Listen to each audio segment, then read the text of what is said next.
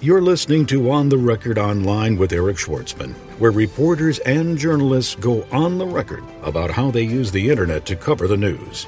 For the latest trends, tips, and tactics on how the web shapes popular opinion, subscribe to our RSS news feed or visit us online at www.ipressroom.com.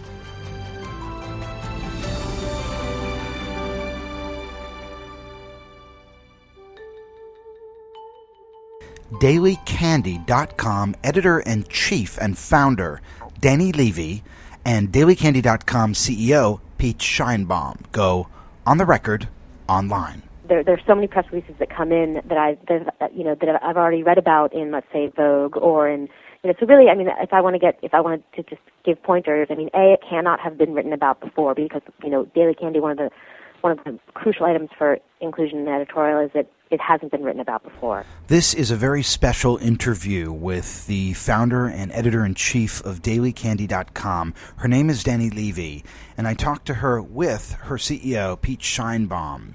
Uh, we talked about uh, how she built uh, her company from a startup to a uh, $125 million acquisition uh, by Comcast. We talked about um, how she uses email as uh, really the backbone for distribution for her new media empire. Uh, we talked about um, how the uh, current economy is impacting the lifestyle news beat, and she also told us uh, the best um, ways to pitch uh, stories for inclusion uh, to dailycandy.com. All that and more after this. Hi, this is Chris Bechtel. I'm Vice President of Products and Services for iPressroom, and I'm here to tell you about how you can use iPressroom to generate more press coverage for your company or your clients through your own custom online newsroom. I'm also here to tell you about a special offer for On the Record Online listeners. iPressroom is an online newsroom management service that you can log into and use to upload press releases, fact sheets, backgrounders, and biographies to your own online newsroom right from inside your company's existing website. You can also upload photos, videos, podcasts, launch as many blogs as you like, send RSS feeds and email campaigns, and even search optimize your online newsroom. And this all happens from your own branded online newsroom. iPressroom's online dashboard makes it easy for a PR person with no technical experience to communicate effectively on the web. To get more information, tweet me at Chris Bechtel or send email to info at ipressroom.com to find out how iPressroom can give you the infrastructure you need to effectively conduct online PR campaigns. Mention Daily Candy and get a 60 day free trial of our press release SEO wizard. Danny Levy and Pete Sheinbaum from dailycandy.com. Thank you so much for joining us. Thank you for having us. So, okay, so Danny, let's get the important stuff out of the way first. Uh, where did you grow up? Where did you go to school? What did your parents do? Are you married or single? All right. Uh, I grew up in New York City, born and raised. Uh, I went to a place called, I went to Spence and then to Riverdale Country School. Went to Brown University, uh, studied English and creative writing. And then uh, I'm now, uh, I'm now dating someone in New York. And that, I think that's, that's sort of my that's my background. Okay, because I know the girls are going to want to know, so I just want to get that out of the way. Okay. um, and now let me ask you. I mean, how, how do you see the current economy impacting the lifestyle news beat? Uh, Pete, you want to take that? Uh, sure. Um, I think that uh, companies that have been uh, working over the past three, four, five years on exploring new platforms to distribute their content uh, will be very uh, well positioned to to survive in sort of the down economy. Um, as sort of media consumption habits have been changing over the past decade, uh, there have been people that have been very proactive uh, and some that have been more reactive. And the ones that have been proactive, including Daily Candy, who started sort of a new distribution platform almost a decade ago, uh, are very well positioned as traditional media outlets are having more trouble, uh, especially in a down economy. Well, let's talk about that for a minute. So, you know, the digerati would say that Twitter is wired and email is tired. But Danny, you built an online media empire from scratch uh, that was acquired by Comcast for 125 million dollars, using email as your backbone. So, you know, what was what was your experience with email before you launched dailycandy.com and and and how is creating content for an email newsletter different than creating content for print?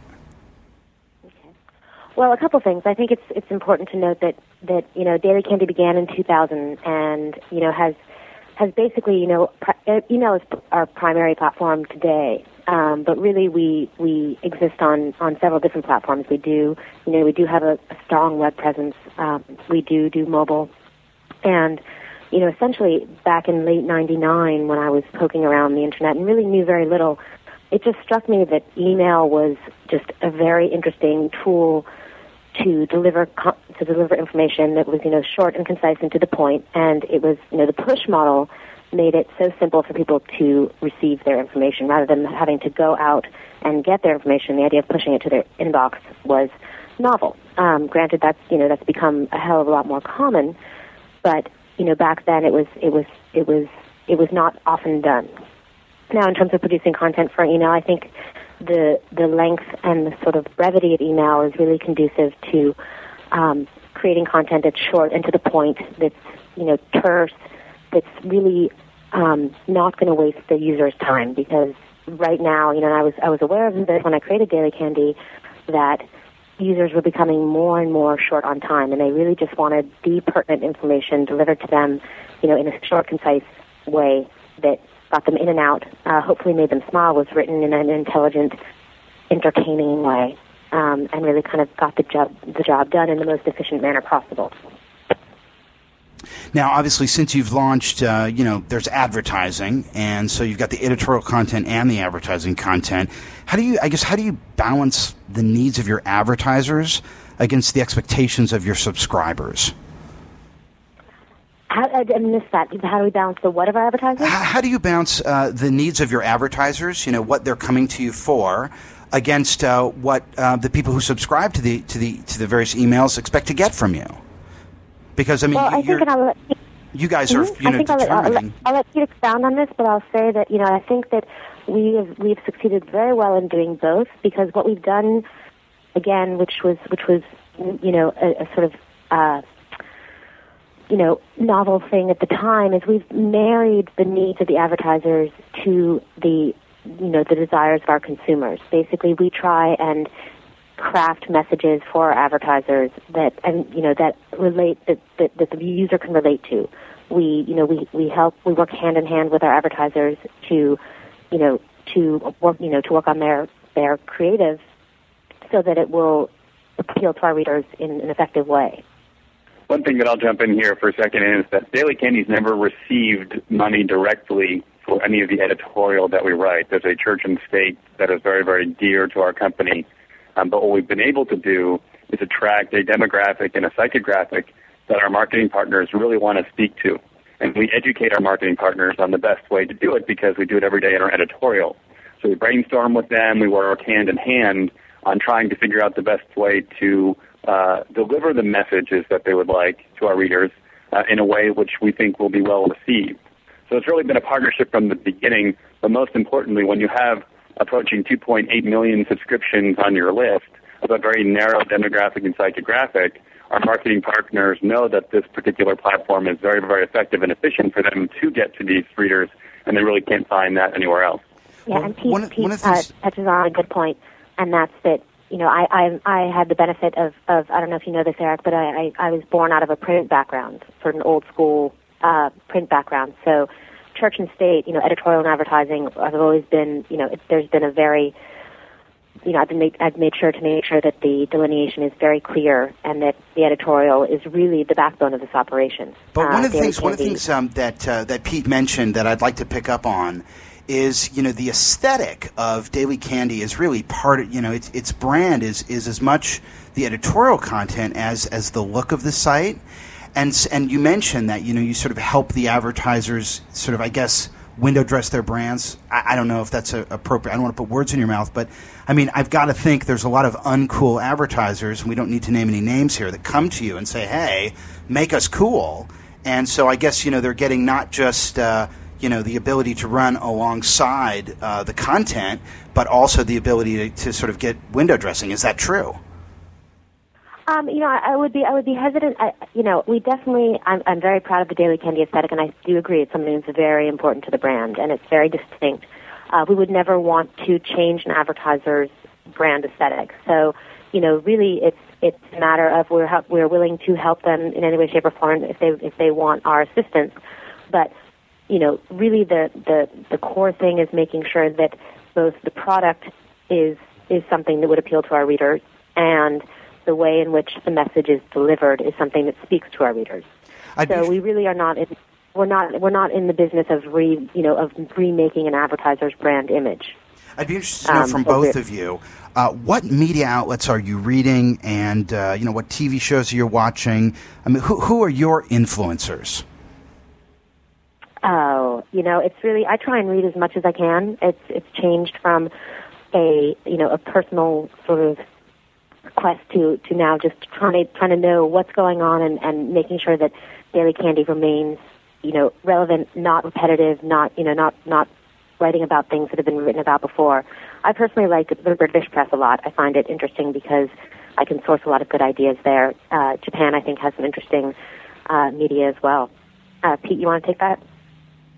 Sure. Um, you know, I try to consume pretty much uh, everything from um, following people on Twitter to you know traditional mainline print, television, radio, uh, just to make sure I, I I am attuned to how these platforms are evolving, not only for my own personal consumption, but on how Daily Candy needs to think about these you know quote unquote competitors and making sure that we stay uh, um, in the game, so to speak. You know, we, as I said before, never wanted to be the first mover in any big dramatic shift in the media space, but we also wanted to make sure that we um, didn't miss anything um, if it is successful.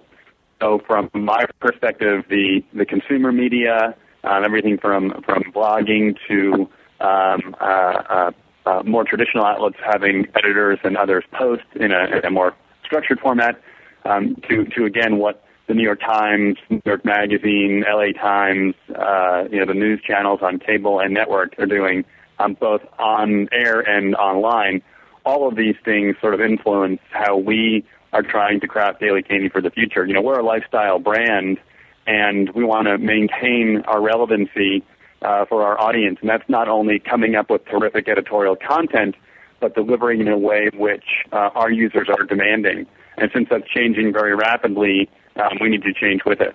What are your Twitter IDs if uh, listeners want to follow you? Well, I think um, it's uh, uh, on, the Twitter side, and I'm sort of fascinated by the model. I haven't quite figured out the business model yet for them, but from a consumption perspective, it's everybody else says it's microblogging. It's being able to distribute uh, a very small bit of information to a group of people very, very quickly. And the funny thing is, it's exactly what Daily Candy did 10 years ago with email. It's just a different platform. One person is posting their thoughts to a group of people who subscribe to that person's thoughts and would like to get that information on their handheld device that's always in their pocket.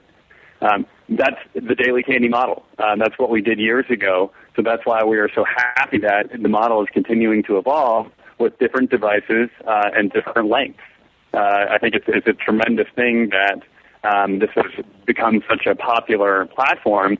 And for us, if our editors have a thought in their head and we decide to pursue a, a Twitter model uh, at some point with a part of our, our, our content strategy, then why not distribute the fact that a sample sale is going on in New York or there's a particular club that's doing something special, or a new designer is coming out with a line that nobody knows about. And that could be distributed even faster than a once a day email or on a post on a website. Danny, are you on Twitter? I am. Um, I my my username is Teensy.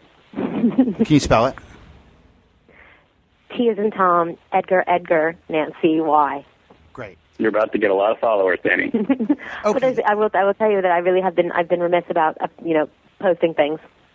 So, um, since you're a new media outlet, I have to think that uh, your editorial staff are pretty new media savvy. Um, h- how important is it that there be something to link to for each story that you cover? I mean, if a company has like a static website or no current information about whatever it is they're pitching you, does that impact your editorial decision? You bring up you bring up a really good point, um, and that's that and that's that you know Daily Candy is essentially quote unquote you know in the realm of new media. at the same time, we are a local, you know, a large part of our business model is based on local businesses. So in our city editions, you know, we try and make each each of you know of the cities that we publish in, we try and make it really unique to that market. So Los Angeles doesn't feel like Atlanta, doesn't feel like London, doesn't feel like Miami. So in our local markets, we try really hard to feature a lot of brick and mortar um, businesses. And in our Everywhere edition and in our Deals edition and in our Travel edition, we link to a lot of websites. So in the in the local markets, you know, we we we really it's, it's something we discuss a lot in our editorial meetings. How important it is to stay true to that city's, you know, sort of what's going on on the streets. Not it's, easy to fall into this sort of, pardon me for saying this, but a little it gets a little lazy if you're constantly linking to a website. We really encourage our users to get out on the streets and still experience their city as, as a living, breathing thing. Um, you know, obviously, we, we were talking uh, earlier about uh, uh, newspapers going belly up weekly, and um, uh, you know, obviously, they're all being undercut by the by the web as a as a delivery channel. How do you think the web is going to impact the fashion magazines category? Do you do you think uh, fashion magazines are going to be undercut, or are they safe? I'll let Pete take that one. Sure. Um, I don't think that. Well, first, I don't think that any model is truly safe because the world is moving very quickly. Um, you know, even today, um, out in Colorado, the Rocky Mountain News, which has been a newspaper that's been around for 150 years, is shuttering because Scripps couldn't find a buyer for it. So that kind of a, of a or, um, platform, which has more of a, a commodity news uh, uh, uh, business, um, you know, pulling up some AP stories and others is a little bit more at risk than someone who has a very strong brand and creates a lot of their own. Now, one of the things that uh, um, Daily Candy's been known for, and some of the fashion publications have been known for, is having a very high quality brand which people trust and respect. That's the most important thing. And they have uh, the ability to create content daily, weekly, or, or monthly, depending on, on the frequency of the publication. So from a fashion magazine perspective, um, I think that strong fashion brands will remain, and they will continue to go out and source uh, good content and have opinions about uh, fashion trends, styles, directions, and they will continue to evolve their platform. So will they rely as heavily on the print glossy publication? Probably not. Um, I think it'll be a complement to a suite of products that they'll offer, uh, but that product offering will have to include different ways for their marketing partners to reach the people that are consuming that media, both in print, online, uh, on their cell phones or PDAs, or on other platforms altogether. So I think that um, nobody is truly safe if they remain stagnant in their model and the belief that if I print it, they will come. Um, but I do believe that the ones that do evolve and have strong uh, brands will uh, continue to succeed. So I was having lunch yesterday at the Ivy with my former uh, assistant, who now um, cuts seven-figure advertising deals for Reuters without breaking a sweat. And um, I should also say that Scarlett Johansson walked by, and she did, for a split second, look at me. I was not invisible. Um, and she was sort of coaching me on, you know, the types of things that would be interesting for people in advertising to know about Daily Candy. I, I'm not an advertising person, so I don't really know that world too well. But one of the things she said is she said, you know, um, uh, the word is that Daily Candy is expensive to run with, to run ads with, but worth it. Um, what does it mean, and what does it mean it's worth it? Like, how is the value quantified? Sure. Um, you know, we have a very large audience, like I said, approaching 2.8 million subscriptions, but the demographics and psychographics are very, very narrow. I mean, the age range, they're young, they're single, they're educated, they've got disposable income. Uh, it's, very, very narrow. So when a marketing partner comes to us and they would like to purchase advertising on Daily Candy, they know that it's going to hit the right target. Uh, and the message, when crafted in a relevant way, will be very, very effective, meaning people will, will respond to whatever they want them to respond to. It could be going to a website, it could be buying a product, it could be changing someone's perception about a product, or quote unquote their purchase intent of a product. All of these things you can measure and track, uh, and we do. And when advertisers run with us, um, they typically have very, very positive results. Now, because we don't have a tremendous amount of inventory as Reuters, for example, or other websites that might have millions and, and millions or billions of pages a month on a, on a, on a website pl- platform, there's a scarcity of real estate, so to speak, on Daily Candy. We publish once a day uh, in all of our markets. There are certain spots that are available for that day, but that's it.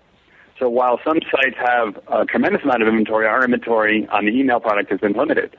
So if you couple the, the strong response that our readers have to the marketing messages with the scarcity, it affords us the ability to charge a premium. And yes, we are not cheap, but um, uh, because our advertising is so effective, uh, it warrants the kind of rates that we're able to secure. What what kind of attrition rates, from an advertising standpoint, are, you looking at? From an advertiser, I mean, are advertisers coming or going? Yes. Is that what you mean by attrition for yes. advertisers? Yes. Uh, we have a very, very high uh, renewal rate, um, 60 or 70 percent uh, over the past couple of quarters. Um, we we don't feel like our advertisers are leaving us at all. Now the economy is very challenging, so while they might not be spending uh, as much as they had been in previous quarters because their budgets are being changed, they're not walking all the all the way together. In fact, like your friend talked to you at lunch, um, it's worth it. And when an advertiser is launching a new product or supporting a brand, and the need to reach uh, that many women uh, in urban areas and across the country very, very quickly. I mean, this happens in a moment. Uh, it is a very, very powerful tool. If a movie's opening, uh, if a new fashion line is coming out, if a new cosmetic is coming out from a from a, um, a company, then they want to uh, have a, a very, very big launch. And also for companies that want to support brands that are very, very strong, but might need a little bit of polishing, so to speak. And Pete, Those are what the kind kinds of, of, um, of campaigns that we're running. Pete, what kind of email open rates and click through rates can advertisers expect to achieve if, if they run with dailycandy.com? You know, it's, it's it's one of those things that really depends on the campaign. So there's not a specific metric that I can say um, that they can expect. Obviously, if you're running a campaign that might have a very high promotional aspect to it, meaning a, discount on a product, you could have you know tremendous click-through rates, which you don't see anywhere else. On an open rate perspective, um, you know, it, it could have something to do with the subject line. It could have something to do with the, the seasonality of the business. But from our perspective, um, when we talk to our marketing partners, um, they are buying the demographic and the psychographic or access to them. Um, again, we've never sold or rented any of our names, so that's sort of another one of our, our tenants. Uh, so if an advertiser comes to us and says, I'd like to spend X, and for X I'd like Y, as long as we deliver Y, they don't really care if one person opens it up, 10 million people open it up, or somewhere in the middle. Um, they really look for the response that they're getting uh, as they measure the effectiveness of the campaign after the fact. So I know the industry averages are typically very low for email. I could say that ours are probably four or five times the industry averages. Um, and click-through rates range from industry average uh, rates for traditional internet media to probably anywhere from 15 to 20 percent for certain campaigns for us.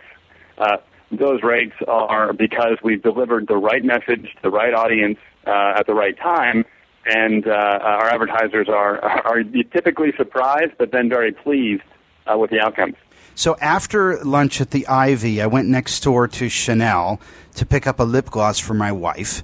And according to the guy at the counter, who's the makeup specialist, Equinox 107 is the hot color. And it was a ghost town in there. And then I went across the street to Kitson Kids to pick up something for my friend's daughters because we were going over there for dinner, and it was a ghost town in there. And um, there was that uh, feature in Sunday Styles a couple weeks ago uh, about the New York jet set. You know, try, how how are they going to survive on five hundred thousand dollars a year? Written by uh, Allen Salkin, who writes for Sunday Styles.